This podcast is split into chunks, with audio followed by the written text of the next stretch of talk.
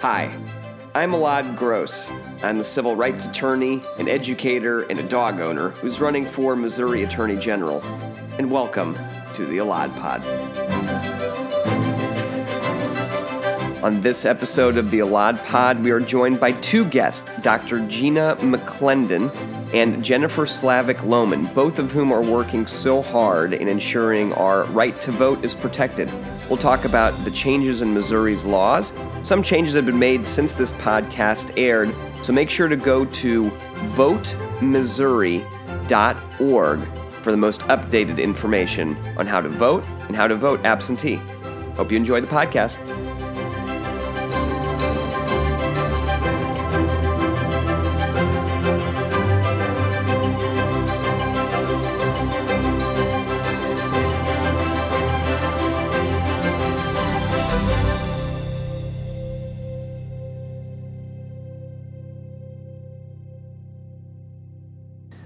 Folks. How are you two doing?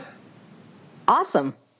Great. Wonderful. Well, I'm going to have you both introduce yourselves. Um, I, am really excited to have you both on. I'm glad that we could bring this together because uh, this all happened very quickly. Um, so, uh, Gena, could you introduce yourself? Dr. McClendon is here um, over from the Brown School. Uh, could you introduce yourself, the work that you're doing, and uh, um, uh, I guess what why we should listen to you because I certainly do about voting rights and why they're important. Hi, good afternoon, everybody. Thank you, Lod, for allowing me to have this opportunity to be on your show. It's really, I feel really honored. Um, so, at Washington University in the Brown School of Social Work, I work at the Center for Social Development and we're research and theory center whose focus is on the social development of people. We have two different bodies, primary bodies of work. One has to do with uh, economic empowerment, and the other is voter access and engagement, in which I lead that initiative. Um, for us, this is about democracy and everyone having the ability to vote, everybody. So that is the work that we're doing. We've done, uh, we did a research project in 2018, and that report, um, I will um, get it into the chat so you can see the link if you're mm-hmm. interested in seeing it. But we're we're pumped up, we're fired up, and we're ready to go.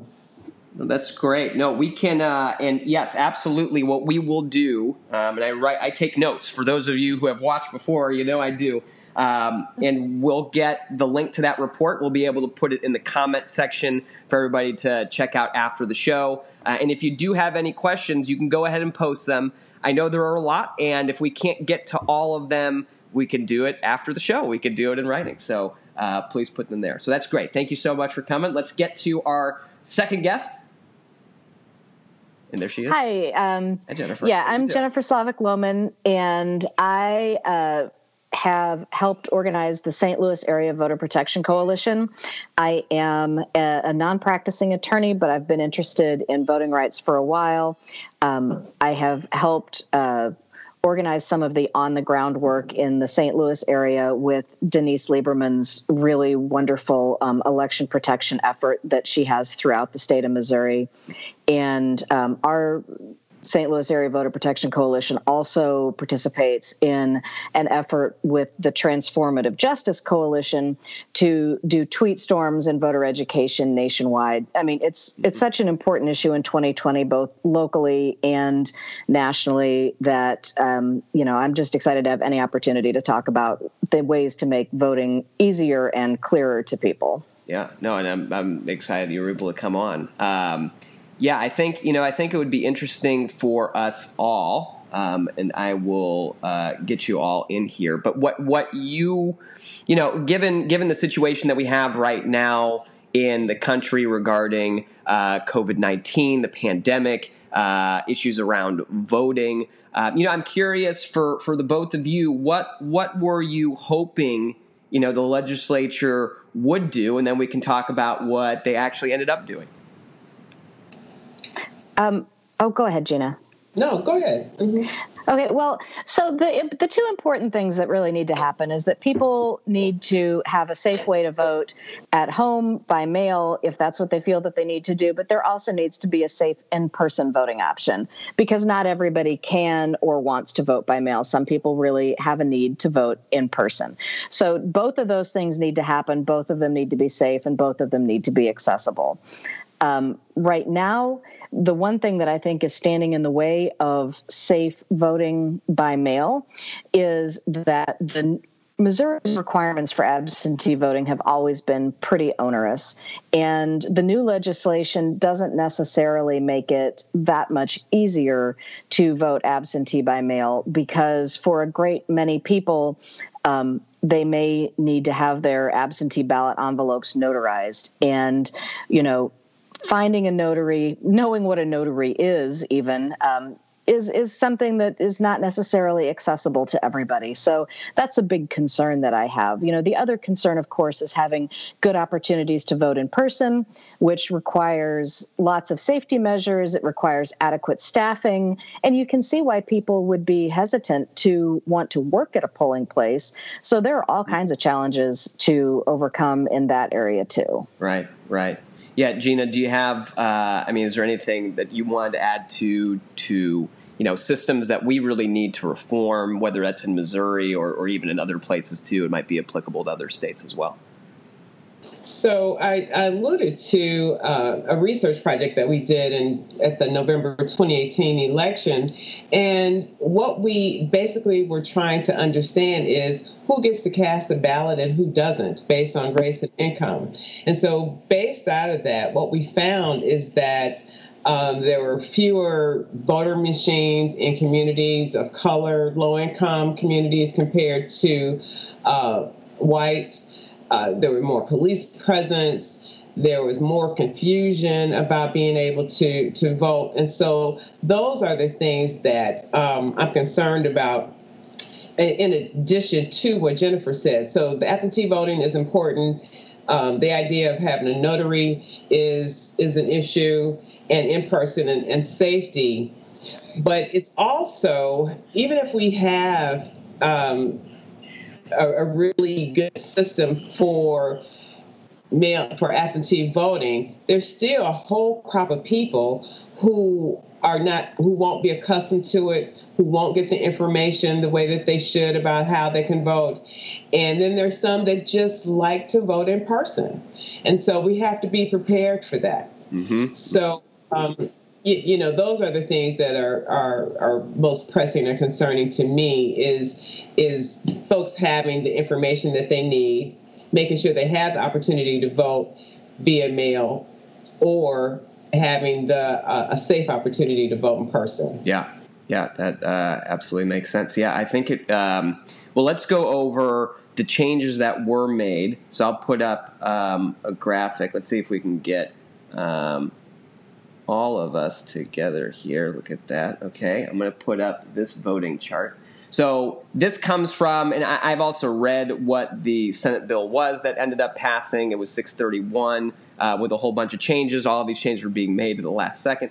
Um, and this comes from uh, a wonderful county clerk. For those of you in Boone County, you've got a great one, Brianna Lennon. Uh, she used to work for the Secretary of State's office uh, beforehand, and this came from her. Um, so it's got the uh, you know the differences between two different systems now. Um, in Missouri, we actually do have mail-in voting. It was very limited uh, towards particular circumstances, and then there was absentee voting. So yes, those were two different things. They still are within our system, um, and they made updates to both. So both of them uh, they made available, and these changes sunset at the end of 2020, which means once we're done with this year, uh, they will be gone. So if you like them, uh, you should probably call your uh, representatives and tell them that you uh, wanted to come back afterwards.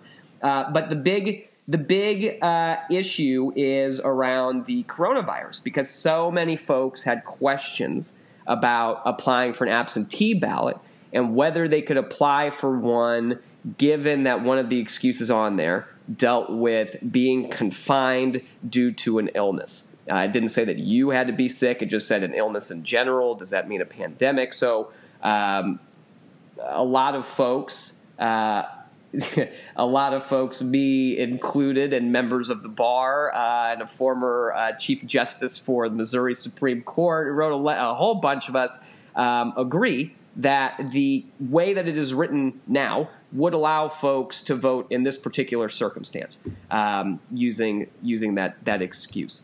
Uh, but unfortunately, the Secretary of State of Missouri, the Governor of Missouri, too weighed in. Now apparently the Attorney General, because uh, he is opposing uh, a current case, said that no, this does not apply. You can't vote. You can't use this excuse. Uh, the Secretary of State actually allowed local election authorities to just kind of decide whatever they wanted to. So we had differences depending on where you lived. Um, which is oftentimes an issue. I'm a constitutional lawyer, and that's something that you're not supposed to do either, um, ever. Uh, but uh, so now that that has gone, as I've indicated, that has gone to court. Um, and as Jennifer mentioned, Denise Lieberman is uh, one of those lawyers who fights uh, on these issues quite a bit. Uh, the League of Women Voters, uh, multiple protection groups, the NAACP, they're all in court right now. So uh, that is opposed by the Attorney General, saying that no, you should not be able to. So the legislature came up with with this, uh, and they passed uh, a, another excuse on the absentee ballot uh, and they made some changes to the mail in balloting. So I know, Jennifer, we talked a little bit earlier that you looked at the absentee ballot and the excuses there. Um, so mm-hmm. is that okay? Could, could we go over just the absentee ballot portion of that? Yeah, so so in Missouri, um, we have an excuse based excuse based absentee voting system. We don't have early voting and we don't have mail in voting. So what we do have is two different kinds of absentee voting. You can vote absentee by mail or you can vote absentee in person, but either way, you need an excuse to do it.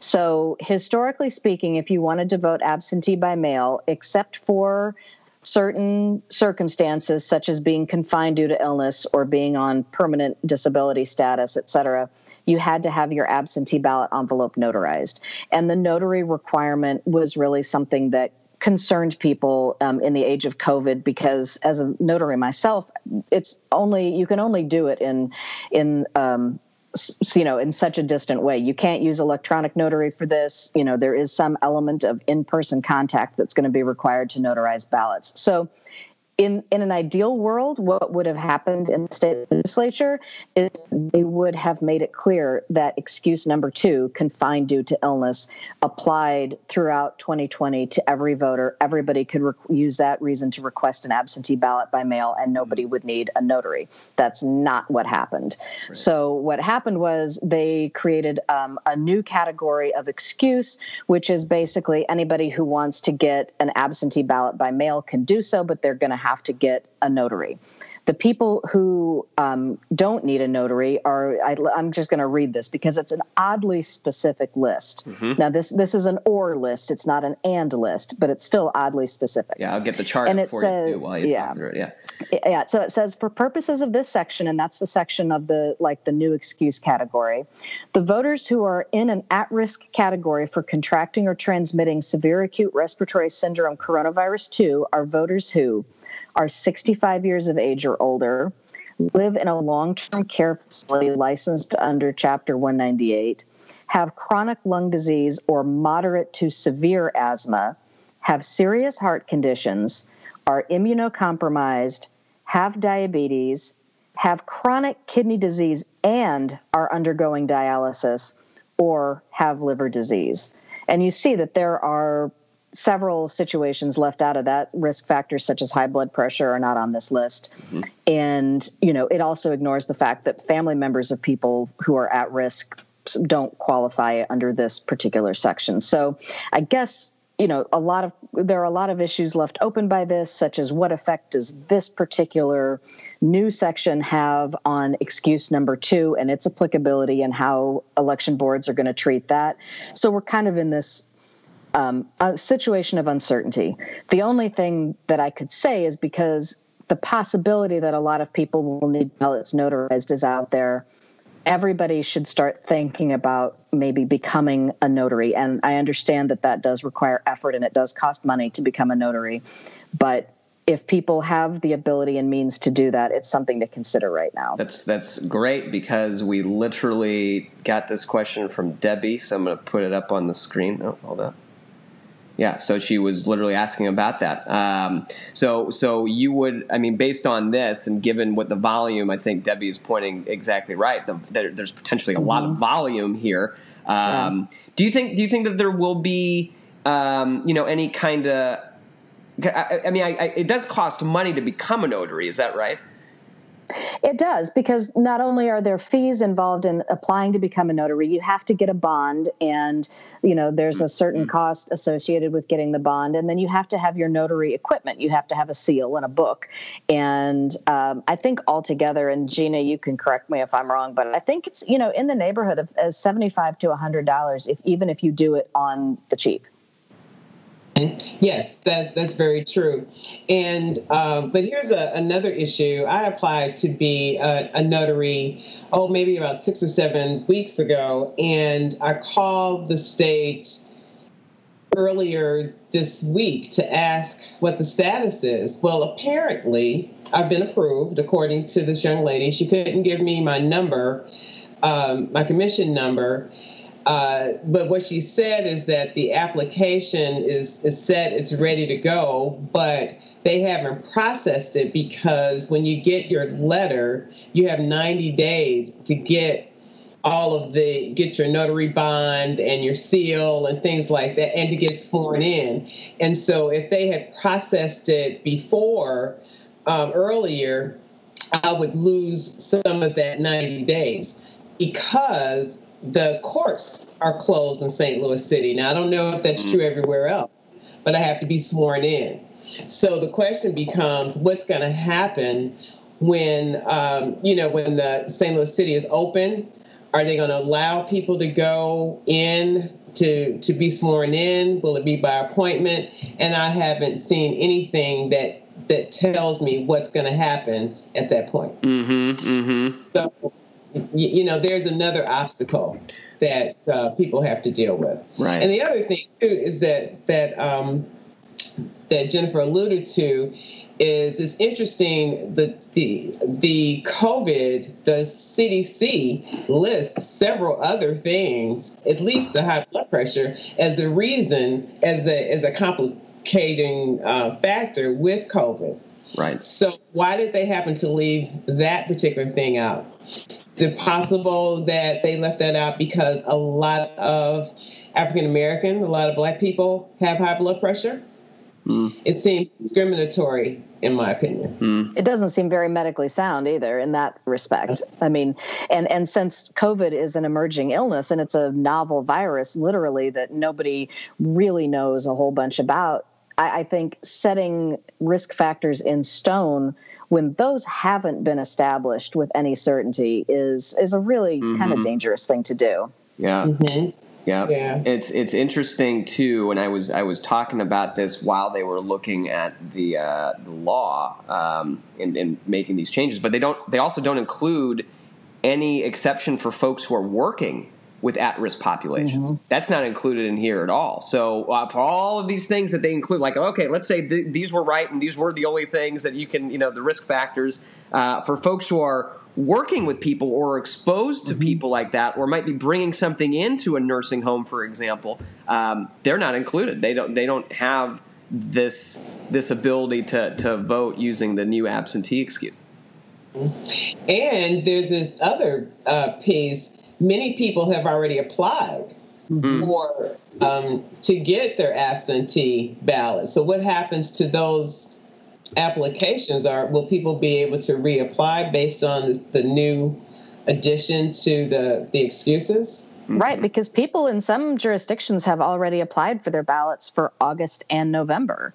Um, you know, will those uh, applications still be processed? Is that excuse still valid? I mean, is is excuse number two still valid generally? I just, you know, we don't know the answer to those questions, and maybe the lawsuit will help shed some light on that. Yeah, hope. Well, hopefully that's the idea behind mm-hmm. it. I am going to bring up the chart again um, because it's interesting. Like this, so this is basically a new excuse within the absentee ballot um, option. So just insert as another one. And I know, Jennifer, the operative language at the beginning of this stuff is if you expect, right? If you have mm-hmm. an expectation that that's happening. So I know, um, you know, there have been some clerks and some local officials who have really been focusing on that language that if you're expecting, you know, when you are applying, um, mm-hmm. then that means well you're you're good, right? So if you expect right now that when you're applying that you should be fine. So I, I mean, do you think that that operative language would probably be helpful, at least from a legal sense? Because I know a lot of folks are scared. Like there there there's right. some, some clerks who are threatening, you know, prosecute, mm-hmm. like they're mm-hmm. going to go refer to you to a prosecutor, and I, who knows how in the world they're going to verify all of these folks who are applying one way or another uh, to see if they actually did have COVID nineteen when they applied for it or something. Um, but at the same time, like for folks who who right now do are trying to follow all the rules and, and trying to do everything, um, you know that's that's particularly scary. That's a felony charge that you could then lose your right to vote after that. It's it's pretty nuts. I mean, there really shouldn't be this uncertainty, and all of this could have been resolved very easily if the Secretary of State had simply issued guidance to all election authorities in Missouri and said, "Hey guys, excuse number two, confined due to illness, applies to everybody in Missouri for the duration of the pandemic because people do need to take precautions and not be in large groups, you know, in order to stop the spread of this illness to which there is no um, vaccine or other established immunity. So that would have been really simple. You know, case closed. Everybody can vote absentee by mail if they choose. Nobody would need a notary, and that would have, you know, offered a lot of clarity and comfort to voters. So right now, as the situation stands, you know, we can argue about the legal interpretation of this, but the mere fact that we're having that argument is a deterrent to voters, and that's not okay. Mm-hmm. I think you know another so, thing uh, oh, I'm sorry. Yeah, just I just want to insert this, and I'm going to get I'm going to throw it to you, Gena. Uh, but uh, another another way, another avenue for this to happen that a lot of folks were talking about is the emergency powers that were granted to the governor. Because mm-hmm. the, the governor also has the ability, and he has done this already, to suspend regulations, um, some statutes as well. Um, and a lot of folks have, have, been saying, look, you did this for the notary requirement for businesses, for all of this stuff here. Uh, you helped them out, uh, but uh, can you can you do something to make sure that people can vote at this time? I think that's still an avenue that's still open because those emergency powers are still present for the governor. So, uh, Gena, yeah, I'm, I'm going to get. Wait, hold up. Let me let me bring it over to you. Um, yeah, didn't want to interrupt or anything. I just want to throw that in there before I forgot. So. Yeah.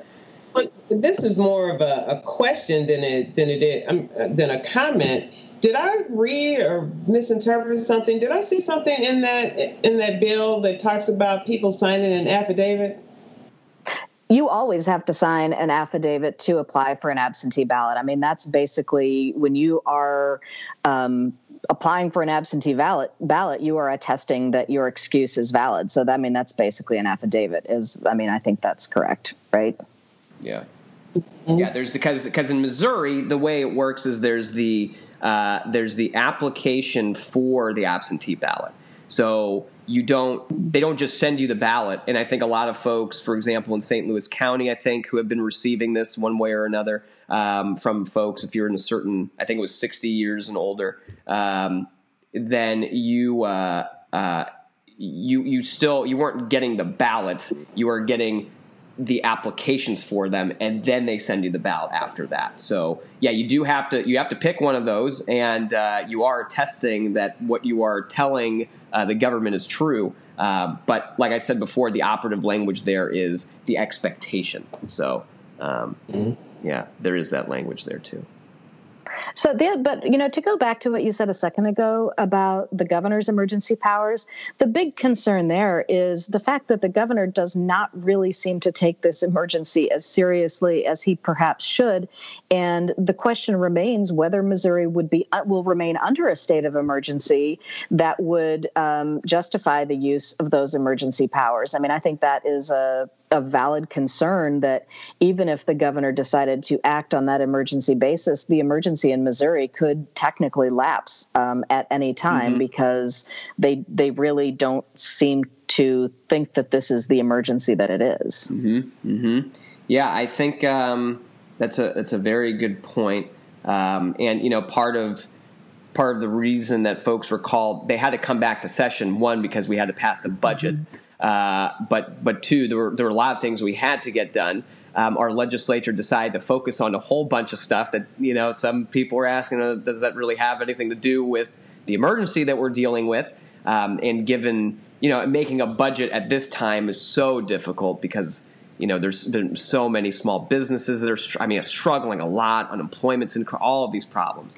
Um, but uh, yeah, the focus there was was an interesting one on a lot of these issues. And unfortunately, it seems like some of these things, like we just talked about, were kind of given uh, short shrift a little bit, um, especially mm-hmm. when you consider what the roles that we are supposed to play from the statewide elected officials um, in this whole process. Well, just to give a little bit of a shout out to some of the Democrats who, I mean, I know that we're kind of griping about this bill in some respect, but considering that, you know, the pro voting rights party is in a big minority in the state legislature. You know, props for what they fought for and were the fact that they were able to get anything, and the fact that, if I'm not mistaken, they were able to remove some really stringent voter um, ID require. I shouldn't say voter ID. I should say stringent photo ID requirements that were going to also be put into this legislation. I mean, I do thank them for the hard work that they did to get rid of those things that would have made this difficult situation situation even just that much worse and more confusing. Yeah, yeah. I do want to ask you all, since I got you, you know, and, and folks are going to probably see on on the internet and, and in a lot of maybe even conversations that folks are going to say a lot. Well, you went to mail-in voting, and even the Secretary of State was complaining yesterday that it didn't have, um, you know, the photo ID uh, provisions that he wanted. But you know, you're going to have folks who are going to say this is not a secure method of voting, um, and you know that it's going to be you know for fraud and, and all this stuff. Can you explain a bit? Um, you know, the both of you, just your perspective on responding to that, especially you know, explaining the ways that that that these ballots right now are verified. Because you're right, it's not photo uh, uh, uh photo ID, uh, but it, there are other ways we're identifying folks who are voting. Well, now the first time, if, if someone registers to vote by mail or online, um, the first time they vote absentee, they do in fact have to provide a copy of um, an acceptable identification with their absentee ballot application. So right. nobody um, votes absentee in a vacuum where, where no um, ID is required. And there are other, you know, there's other identifying information that you have to put on your absentee ballot application and on the absentee ballot envelope.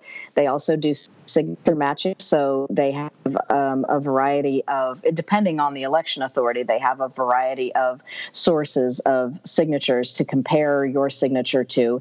And the truth of the matter is that in you know voter impersonation fraud is it, it's like it's like a fairy tale it doesn't exist it is a fear and a non-existent problem in search of, actually it's a solution in search of a problem because mm-hmm.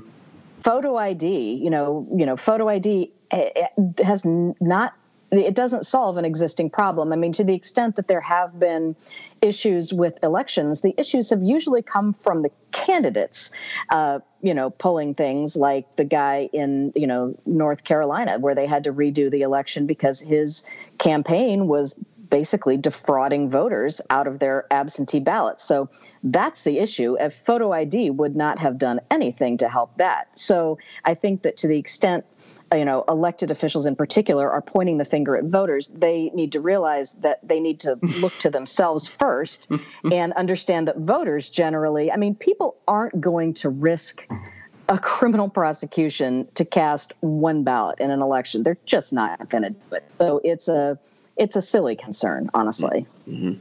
Yeah, there's a, a website, and I'll put it in the uh, I'll put it in the comment section too.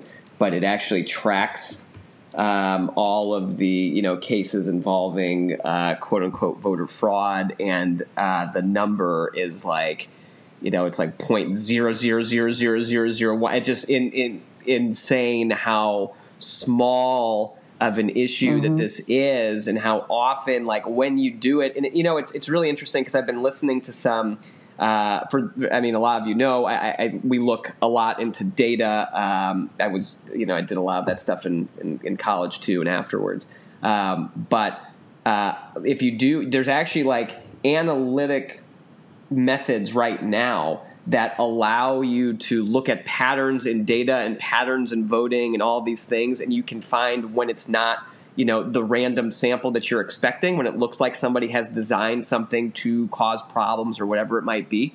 Um, so it's interesting with the with the new technology that we have out there um, voting can be made a whole lot more secure and actually is in a lot of these ways. Um, you know even given you know what folks are saying like the whole roof is coming down it's it's really been the opposite in a lot of these instances. So um, yeah i think that's we got some questions coming in, so I do want to bring those here. Hold up. Um, here, here's one that I think is is important. It's from Karen. I'm going to put this up there um, because I, am sure there are some folks in this boat right now. Um, so Karen says I applied for an absentee ballot for the June election using excuse number two. I have yet to receive my ballot.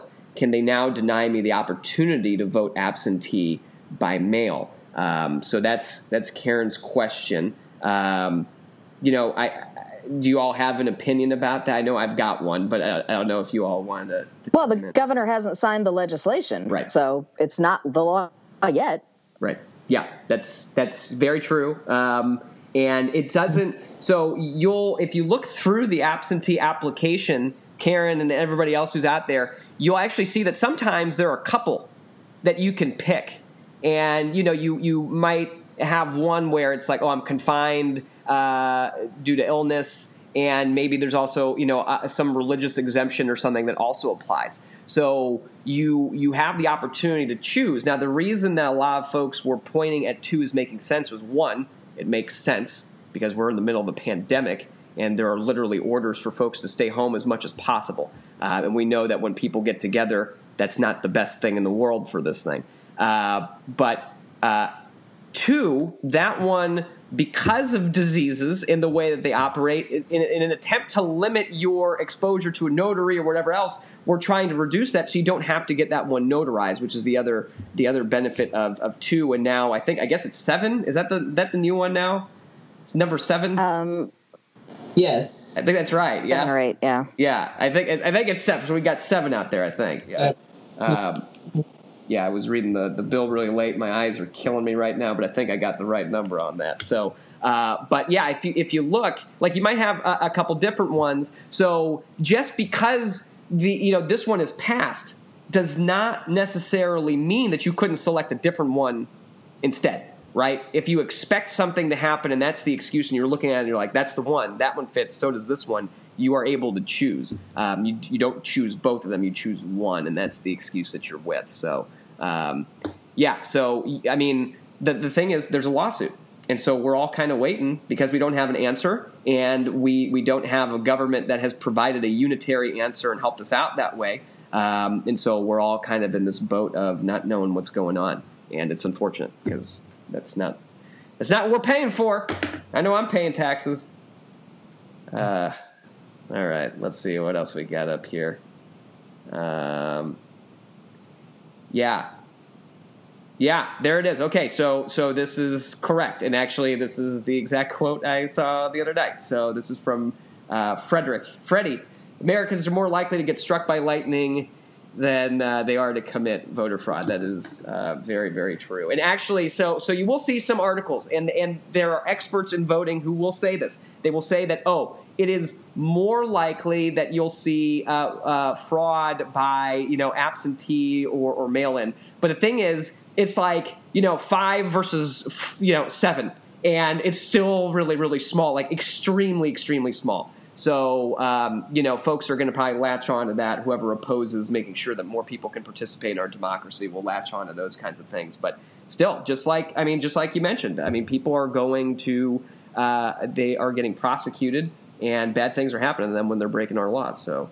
Um, and and and it's just you know and you remember the um, squad that that Trump put together to investigate the non uh, issue of in person voter fraud and one day when I was doing some research on that issue I stumbled on a database that's on the White House website that lists, you know, every known case of yeah. so-called voter fraud in the country. And you look at Missouri, not a single instance in Missouri was uh, something, and there were only a tiny handful over, you know, eons. Mm.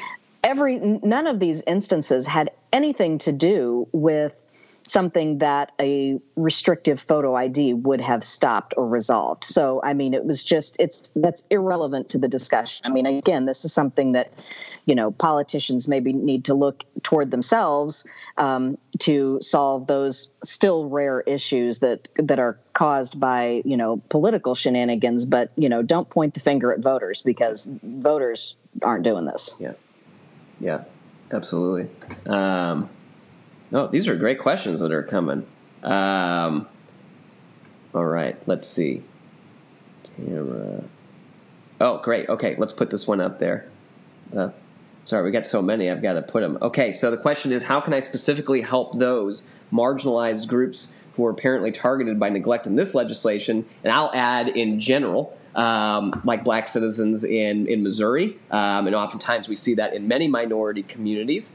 Um, and uh, you know, it's interesting to see which age groups are included, which aren't, and all that kind of stuff. So, um, anybody want to take take a crack at that one? How can we help? How can we help more Americans uh, uh, exercise their right to vote? Well, I, I think that the first thing is is education. We we we have to to do uh, make an intentional effort to make sure that people know what their rights are and what the rules are. And unfortunately we we have to keep doing it because things are constantly changing. So if there's a mechanism by which you can get information out quickly to people even if it's just picking up the phone and calling a friend and then have that friend call somebody else um, the other thing is is making sure that people check their voter registration to see what their status is. That that's an important issue as well. And then um, the other is, is something that Jennifer has mentioned quite a bit, and that is to become a notary. Mm-hmm. The more notaries we have, and, and, a way to let people know who those notaries are and, and how we can get to them is probably one of the better things that, that we can do for um, for all of our communities, mm-hmm. actually. Mm-hmm. Mm-hmm. Yeah. And and you know with that um, effort that Gena and I are both involved in with the Transformative Justice Coalition, I mean one of the main goals of that of, of that entire thing is to um, get marginalized communities uh, informed and ready to vote. And I'll, I'll, mention an idea that Gena had that was really good when we were talking about um, how to do that. Um, we were talking about how churches sometimes do sick and shut in visits. And right now maybe churches should also think about doing voter wellness checks mm. on their on the folks in their congregations. And there are some really easy ways. I mean right now you can check your registration through the missouri secretary of state's website but that is super case sensitive and it's kind of unwieldy. And i and i it has made a lot of people unnecessarily stressed out when they couldn't find their their registration because they put a stray space in or something. So mm-hmm. I would advise using other methods first of checking your registration. I mean, ultimately, your local election board is the best place. That's even better than the Secretary of State. Yeah. But if you're looking for something simple, um, you know, we've probably a lot of us have probably used resistbot in the past well they have some fantastic things set up for voting that are really helpful you can text check to 50409 and you can check your registration and they will actually monitor your voter registration for you and alert you to any changes so that's like uh, that that's a really oh, great oh, wow. service that i think great. yeah it's they have a whole list of voting related things that they'll do for you but to me that's one of the most extraordinary um, organizations like vote.org mm-hmm. or turbovote um, for example Gena's uh, you know program has its own turbovote account which is csd turbovote.org, right, Gena? That's that's that was that's the link. Yes. Okay. Yeah. That's that would be a good place to go to. And if you go to some place like csd.turbovote.org, you will get um, reminders about elections. You'll get a link to your sample ballot. You'll find out all kinds of great things. I mean, I know that in 2018, when I was really involved in some elections on the ground, I got my turbo vote notification and I was like, whoa, wait a minute. There's some ballot initiatives in here, you know, that I, in, in the county in particular, that I didn't realize were on the ballot because I was so mm-hmm. hyper focused on other things. And getting that reminder helped me prepare to vote. So, you know, there's that. a lot of ways in which this can be helpful. Okay, I just put that on the page there so people can see. That was csd.turbovote.org. Is that right? Yes. Okay, great. Correct. So that's up there. And if there is someone um, that's watching that has a large organization or group and would like to have their own turbo vote, a specialized turbo vote link, we can create that for them. Oh, Just that's great. reach out to me and we're, we're happy to do that. And what that would allow is that organization opportunity to see who's actually are their methods working in terms of getting people to register to vote. Mm-hmm. Okay. And then the other the other one you said you could text check right to five zero four zero nine. Is that right? Yes. Okay. Yes. Put that up on the screen too, so folks can see it. Look at that. Look at this fanciness we can do up here. Okay, great. Yeah, you know, just gotta get the word out. This is important. Um, you know, there's another. There, there's a website we're gonna have to uh, update it a bit now, but votemissouri.org, uh, which is something that we put up because uh, a volunteer for our campaign uh, came from a state where they do vote by mail regularly, and it's normal. Uh, and so she said, "I don't. I mean." y'all should be doing it over here too.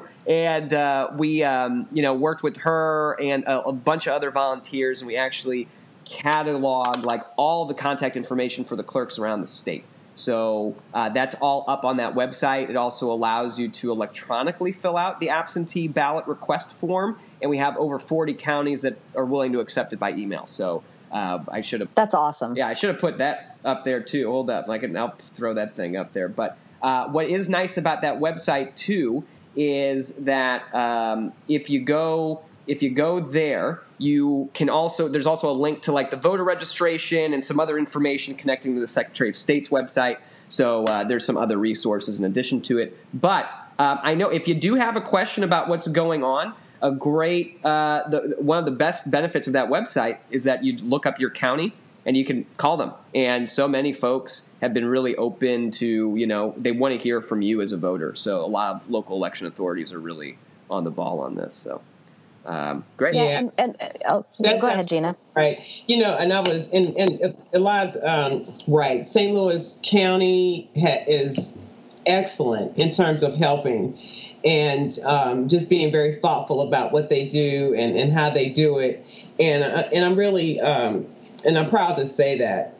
But another thing that I thought about is I would encourage people who live in long-term care facilities and things like that to apply for a permanent mm. absentee ballot based on their health. And then in that situation, once they once they're approved, they don't have to go through their process again, nor do they need a notary when they vote. So um, that's something that you can should consider. Now, with St. Louis um, City, finding that form is, is it's not on their website. I've asked that they would try to get it on there. They said yes. I'm not sure if that form is um, on St. Louis counties. Mm-hmm. It is. It is? Mm-hmm. Okay. That's good. Yeah. Yeah. So, yeah, I know some. I know some websites in the state are lacking some things that other ones have. So it's a little bit of a variance. So, yeah.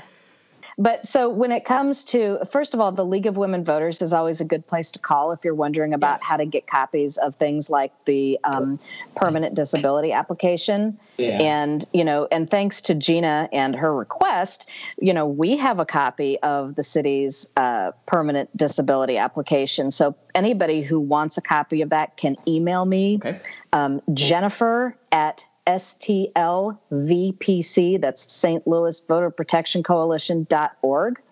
And I will email you um, a PDF of so, that. Say that again. Say that email again. I'll type it up. Yeah, STL vpc.org. vpc.org. Jennifer at yep. vpc.org. Yes. Wonderful. Okay. And and you and you will really receive that courtesy of Gena because she did all the legwork to get it. Yeah. That's great. And you know, interesting, you, you, know, just to, to anything that I've asked the Board of Elections in St. Louis City that I've asked for, they've done it. Mm-hmm. Um, it's, it's just, I don't think it ever occurred to them or that they were aware that that document wasn't on their website. So right. hopefully right. it'll get Yeah. yeah. Oftentimes, and, people who are trying to do the right thing, they just, you know, they just didn't really think about that, you know? Yeah. And also, the truth is that older folks who are probably among the people who are eligible to use the permanent disability application maybe aren't as internet savvy to begin with. Mm-hmm. So that's something else organizations can do, and that's mm-hmm. you know have those paper forms when they do outreach to people, um, and uh, use you know use the paper forms, give those to people, help them get them filled out and mailed in because they just may not have the internet savvy to right. sign on, fill it out online, and you know print it out. Right. Oh, Jennifer, you know, we, we should probably tell them about the effort that um, that you started and implemented with um, the packets of information, the folders. So, so we do, you know, with this in mind, and, and we've done it with a couple, you know, with, with Gena's organization and the League of Women Voters have, have done some of these packets too, is, you know, putting together folders with all these paper forms and printed out explanations of things like checking your voter registration, registering to vote. Um, here's an envelope with a stamp to send it in. You know, any any organization that wants to do this, um, you know, call me up and I'll walk you through the process. But it's really great to be able to offer people who may not have internet access mm-hmm. or access to a printer these right. paper forms yes. to fill out. And you know, it's it's it's something that I think is going to be increasingly important this year. Yeah, because you know what's really important is like folks in in um, at risk and marginalized communities may move more often. Mm-hmm. And it's really, really important to be registered to vote at the address where you currently live, not only so you know what your ballot is and where you're supposed to vote if you're voting in person, but in Missouri, if you move from one election jurisdiction to another, yes. you have to re register to vote. You are no longer a registered voter. The minute you move from the city line over to St. Louis County, doesn't matter if it's three blocks, you are not a registered voter anymore. Mm-hmm. And a lot of people get caught up in that. So it's mm-hmm. really important to make sure registration is not only current, but current where you currently live. Yeah. Yeah. Yeah. Do you um, um so so I, for for folks there was a question that came on here um, and I'm trying to find it. I might not be able to, but for folks who, you know, a, a lot of the it, with the ballots uh, and the requests and the signature, there's a signature comparison. If somebody has had either a medical issue or their signature has just changed over time for one reason, what do you recommend for those? But What what should they be doing? I'd tell them to call their local election yeah, right. board and have a conversation with them about that, and you know, and, and find a way to um, make sure that the signature comparison will work because that is an issue. Somebody mm-hmm. has a stroke or something, right. their signature absolutely changes, and yet they're the people who will probably be voting absentee by mail. Right. What do you think, Gena? Yeah, I, I, I would agree, and I thought about that um, because if I think about just my Social Security card, it I got that. I was 12 years old. My signature is very different than now, and I I don't know if if people should just do another voter registration application with their current signature? I'm not sure. That's a, we should probably investigate that. We should because signature matching is a process that's unique to every election board. They have their own methods of doing it and their own methods of, um, you know, where they find comparison signatures. Mm-hmm. So that is something that's that's important. Something people should talk to the election board about. And don't forget, you know, the signature matching is not only relevant for ballots, it's relevant for petitions too. So if you're signing an initiative petition, they will do signature matching right. to verify your signature. Right, right. Yeah. Yeah, that question came from Marianne. I found it, so thank you very much, Marianne. We appreciate it, and we'll uh, we'll put we'll we'll try to find the answer to that and put it in the comments. But like I said, if you go to uh, that votemissouri.org website, you will be able to find a whole list of all the contact information, including for your county, wherever you are in Missouri. Um, and so you can give them a call, and they'll they'll let you know what to do. Um, this one came from Jennifer. Uh, so Jennifer writes, "I'm concerned for caregivers. Option two includes caregivers of those who are ill or incapacitated. Should caregivers of those with COVID concerns still select option two? I mean, yeah. I think so, but I think that's something that's going to have to be clarified by right. local election jurisdictions and then you know adding to that that if local election jurisdictions have different answers about that depending on what county you're in then that also leads to injustice. So yeah missouri really lacks clarity on these issues and that's just that's so unfortunate. Yeah. Yeah. Beyond unfortunate. Mm-hmm. yep. Yep. I i agree. Um, i did have one that came through text uh, wanted to let us know. He used to work at the legislature um, but when we were talking about um, you know vote voting and fraud or whatever it was, uh, he he, he said, "Don't forget to mention that Jason Kander, when he was Secretary of State, set up the Voter Integrity Unit to investigate cases of voter fraud and." He was stripped of all the money for that unit from the budget by the leading party, the Republicans in the legislature. Uh, he writes, I wonder why um, probably because there wasn't none and they didn't want anybody to show that. So, um, yeah, I, I, it's it's certainly uh, you know what it serves you. It, it, shouldn't. That's the problem. The problem with this is that it's become so political. Like the right to vote should not be mm-hmm. political. Mm-hmm. It should be done. Like we should all agree on that fundamentally. And I feel like we do. The people do. Um, unfortunately, far too often we're seeing leaders who don't, and it's just really sad. Like we've gotten to this point where folks are gaming. I remember Gena. Gena, I went over to that. Oh my goodness, what was that documentary called? The play. The, one the oh, playbook. Yeah. Rigged, the voter suppression playbook. Yeah, it is literally a playbook. Yeah. And if you and just a plug for that for the film, if you haven't seen that documentary, I highly suggest it. It's called Rigged, the voter suppression playbook, mm-hmm. and you can I to I'm I'm not an iPhone person, but the what is it? i store the Apple the Apple Store, the Apple Store or um, Amazon Prime. Okay, you can rent it, you can purchase it. It's, it's cheap, yep. like four ninety nine to have it permanently live stream, and it, it's an excellent documentary. As a matter of fact, if you go to um, the St. Louis Voter Protection Coalition, if you go to that website, do we don't do you have a list of all the documentaries and things that we recommend people watch? Is it on that? Um, I, I, put it. Well, I don't. I don't know if I've put it on the website because I'll admit that I'm not really good with websites, and so somebody else takes care of that. Um, fair, yeah. But uh, and, and I probably do need to get that up there. But we do have a list of uh, great documentaries. I, I, know I've posted them on our Facebook page before. What is that? What is and, that website? That's stlvpc.org.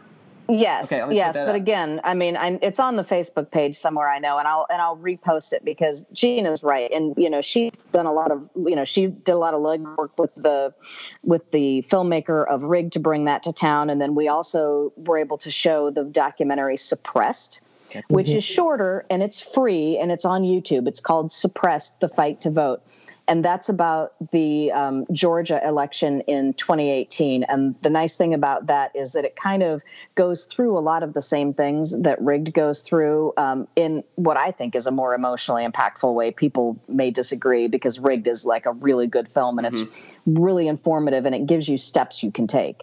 Um, suppressed, you know, is again, you know, shorter and free and also really impactful. Um, and and people should watch that. But I, you know and you know the history of Gena and and another friend of ours um, and I all took we we audited a voting rights class at WashU this past semester oh, past semester and um, taught by Denise Lieberman. Yeah. And oh, great I, teacher. We can, yeah, she is. And we can agree that it was really eye opening. And we have a lot of resources from that class too that we can post some really great articles. The historical context of all of this is appalling. But I mean, one of the big things that happened in modern times, if you look at the last time the Voting Rights Act was reauthorized in 2006, mm-hmm. you will see a picture of George W. Bush sitting down with smiling bipartisan group behind mm. him, including Roy Blunt right behind his shoulder. Mm-hmm. They're all happy. They're all signing it. It, you know, was reauthorized unanimously.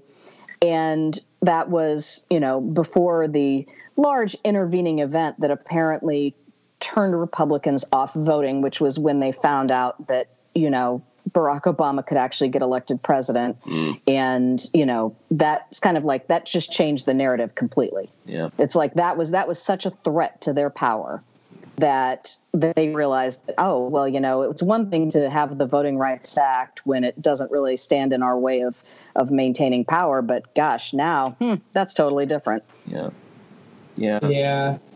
Mm-hmm. It's just it feels like such a t- you know, and there's a lot of folks out there who are really dejected by what the system is looking like in a lot of ways. Um, and it just you know it's really sad because you know folks can remember a time just like you were mentioning. I mean, goodness, like not very long ago when folks were able to work together on these issues, and um, it seems like we're in a very bad spiral, and not even a. Although you know what, I mean, maybe because there were people who were very much opposed to any of these things that we just passed in Missouri. Never going to happen over their dead body, and they, I mean, they passed it with a, a huge majority um, just to have something, you know. I mean, it's not what we want, and it's not it's the most effective, and it's probably not the way that would uh, would work the best. But um, I mean, you know, you take I guess a small victory at this point, and you go home and you celebrate for a second. But yeah, it's it's unfortunate, that's for sure.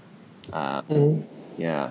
Well, um, you all have been wonderful, and we're almost at two, and I do not want to take all your day today. Uh, but this has been great. So we put some links in there. Um, this is okay. Well, this is a wonderful question because this is what I was going to ask at the end anyway. Marianne's back, um, and she wants to know what group can she join in Missouri to help. She lives in rural Missouri. Um, so what I was going to ask the both of you is if you had any, you know, anything you wanted to plug, any ideas for folks how they can get involved. Where can they go? And as you're doing that, I'm going to try to furiously. I'm writing it down here, and then I'll try to put it on the screen too for folks to get involved. So, uh, whoever would like to start, uh, go for it.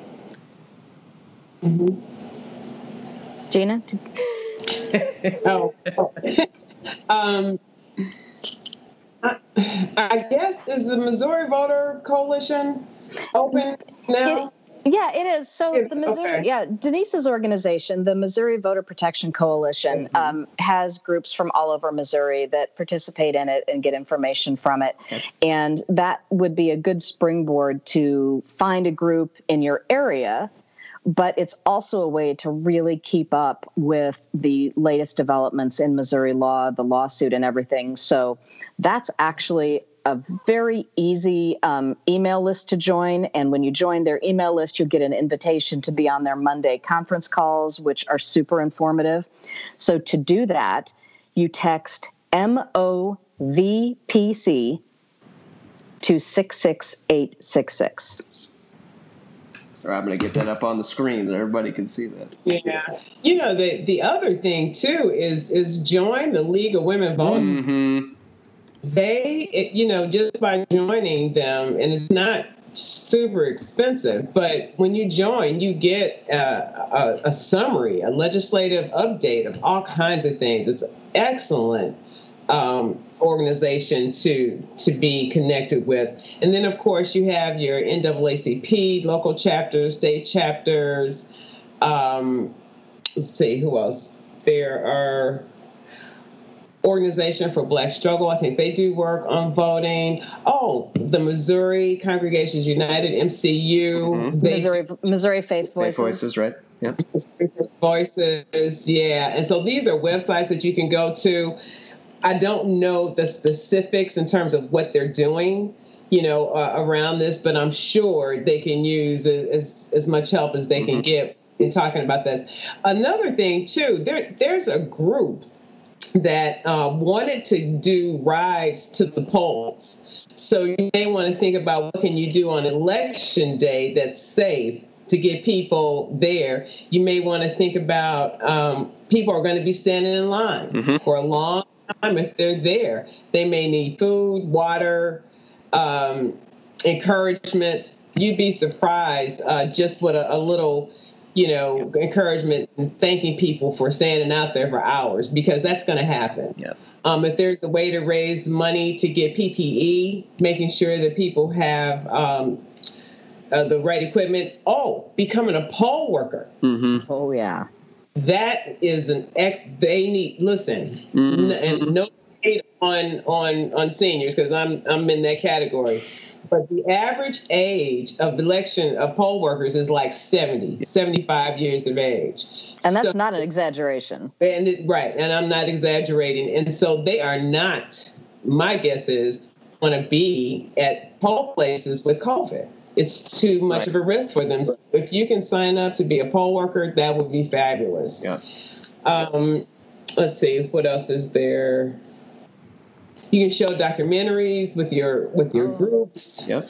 Um, and then a shout out for for my project, the Voter Access and Engagement Initiative. Be on the lookout for. We're going to be doing a series of webinars, and our first webinar is going to to look at will I be able to cast my ballot? So what will it look like in the poll in a poll place mm. when voting in person?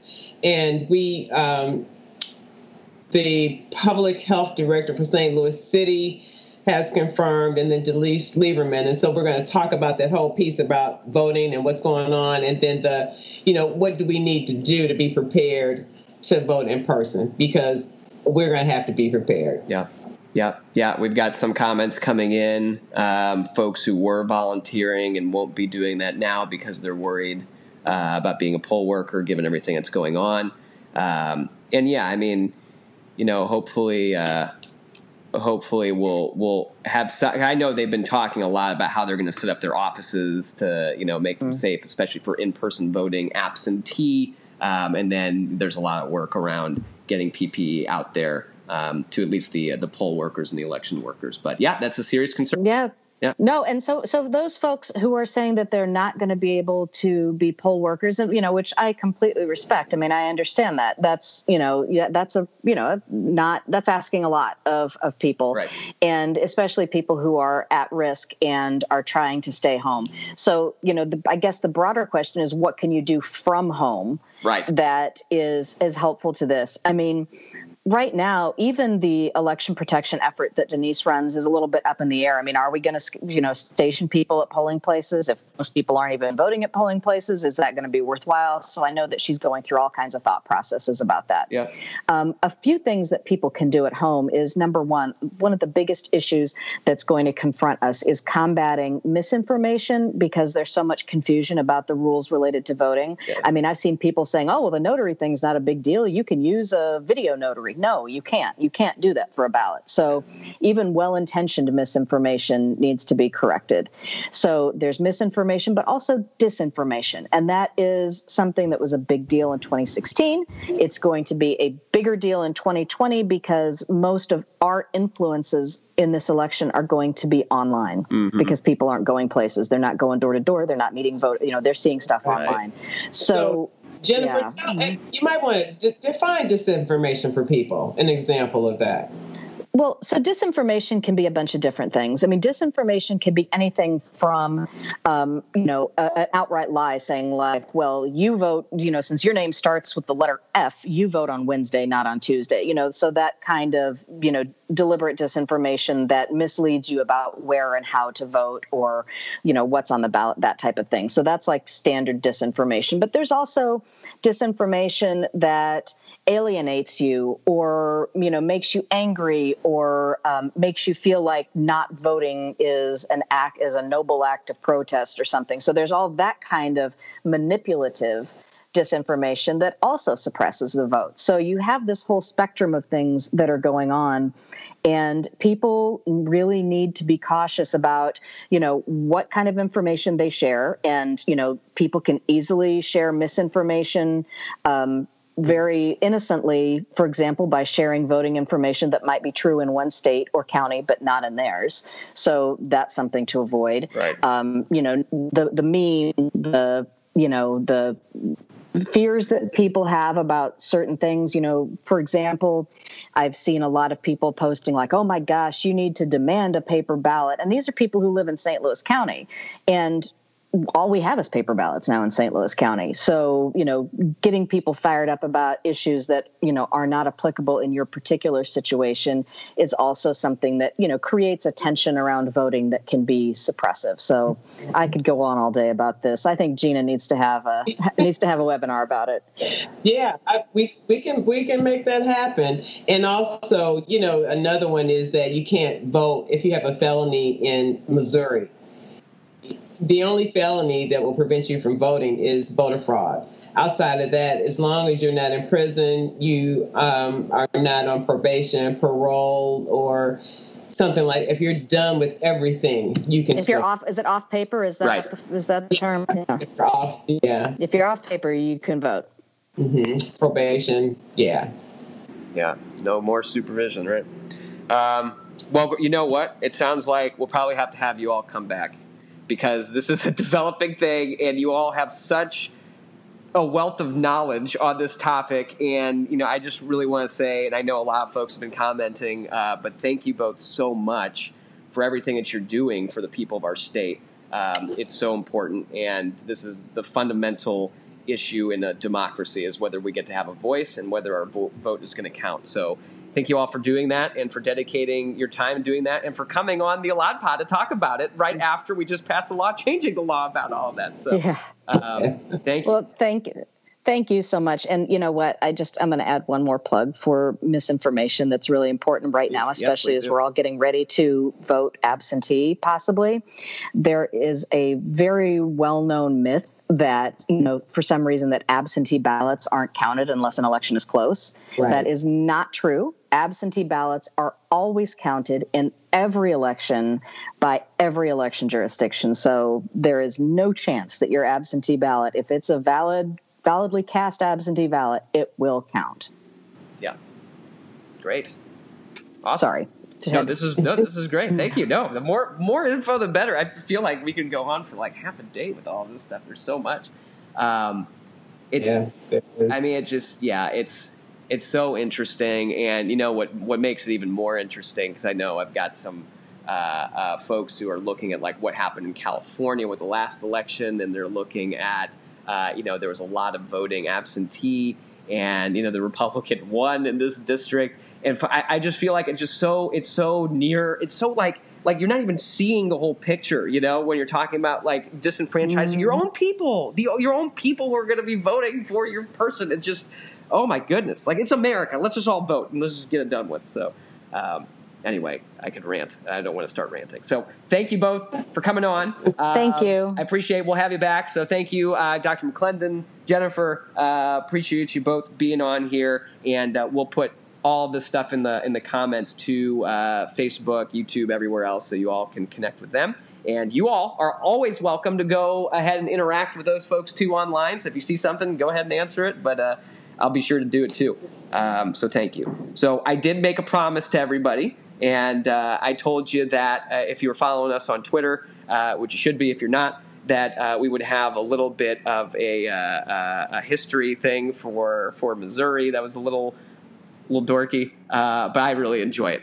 Um, I, I, think that this conversation has really highlighted a couple things. One is that really there's so much room for us to work together, no matter what party you're in, because so many of us do agree on a lot of these fundamental issues. And sure, there's going to be some things that we disagree about, but we're not even having that dialogue. Um, and it's really sad that that's not happening. In fact, um, you know, the Secretary of State was invited to come on discuss these issues. Um, unfortunately, he chose not to because he said that this was too political of an issue um, and a political thing. I mean, we've you can see who we bring on. We bring on folks with all different beliefs and everything else, and I just think that that conversation is so important for us to be having. Um, in that vein, uh, this week was the anniversary of the birth of uh, Congressman Jerry Litton. And uh, some of you uh, might have heard of him uh, before. He was a congressman in Missouri from the 6th Congressional District, so a lot of the northwest side of the state. And uh, he uh, was very popular for a show that he started and it was called Dialogues with Litton. I was, you know, looking through it. The State Historical Society, which does wonderful work in Missouri, has a bunch of videos up on YouTube, and I've been basically addicted to watching old, like, partial episodes of it and spreading it wherever I can. He would have folks from different parties on his show, uh, people from all over the country would come to Missouri to talk about the issues, to have candid conversations, and, you know, to really find a lot of areas of agreement.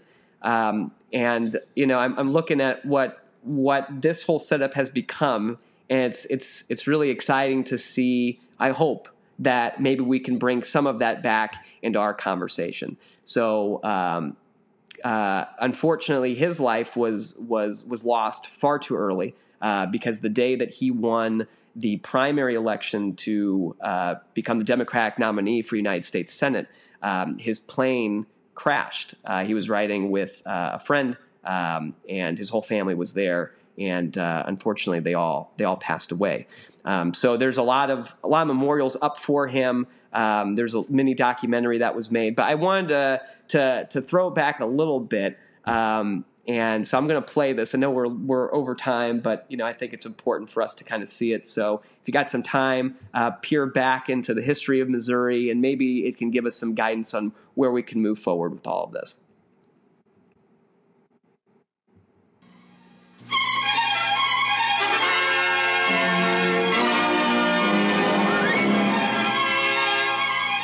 Congressman Jerry Litton believes that a democracy depends on informed people. He also believes our government should be more open and accessible to the people.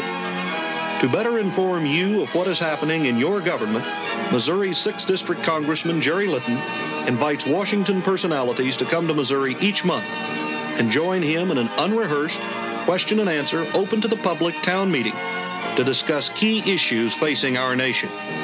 Dialogue with Litton brings you closer to your government and Washington closer to you.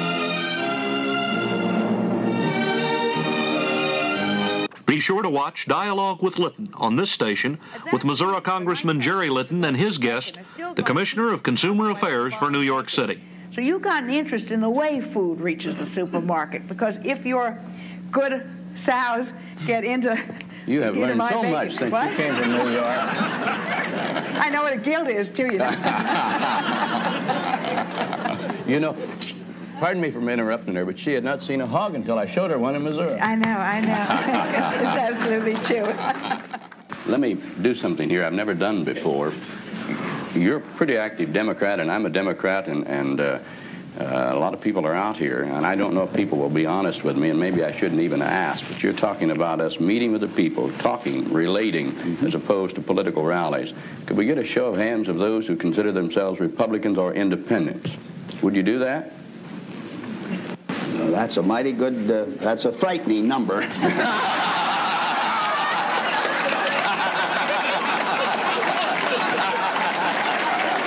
Jerry, you're running. Woo! Imagine, you don't? You think there are more now than there would have been when we started? Jack is running for reelection, and, and I know uh, he has some commitments back home. And Jack, you don't know how much I appreciate your taking time to be with us and be with my people here in Missouri today. Thank you very They're much. They're lucky people. Thank you. And uh, we talk about representative government. Well, we really don't have representative government. To have it representative, they've got to be able to understand our feelings and our concerns. We need more farmers, businessmen, homemakers, housewives, people from the real world serving in public office so they can represent us. You don't have to be hungry to understand those who are hungry, but it helps. Uh, you don't have to have had a crop failure or, or lost your, your, your, your crop to understand the problems of the farmer.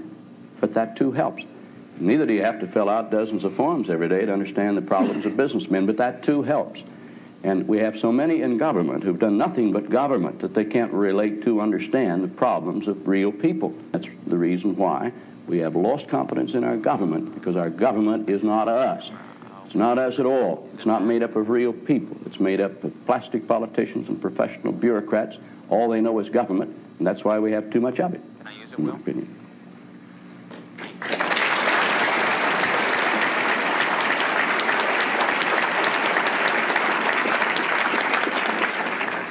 Might further add to that that I think also that it would be good uh, because we are planning on extending our dialogue program and sharing it with the people of Missouri. And because we, we, would like for them to feel like we feel with you all. We feel close and uh, we know you're our friends. And this is what we would like to do statewide, is to bring the government closer to the people so that we can talk and know what the people feel. And we feel that we'll both be better off.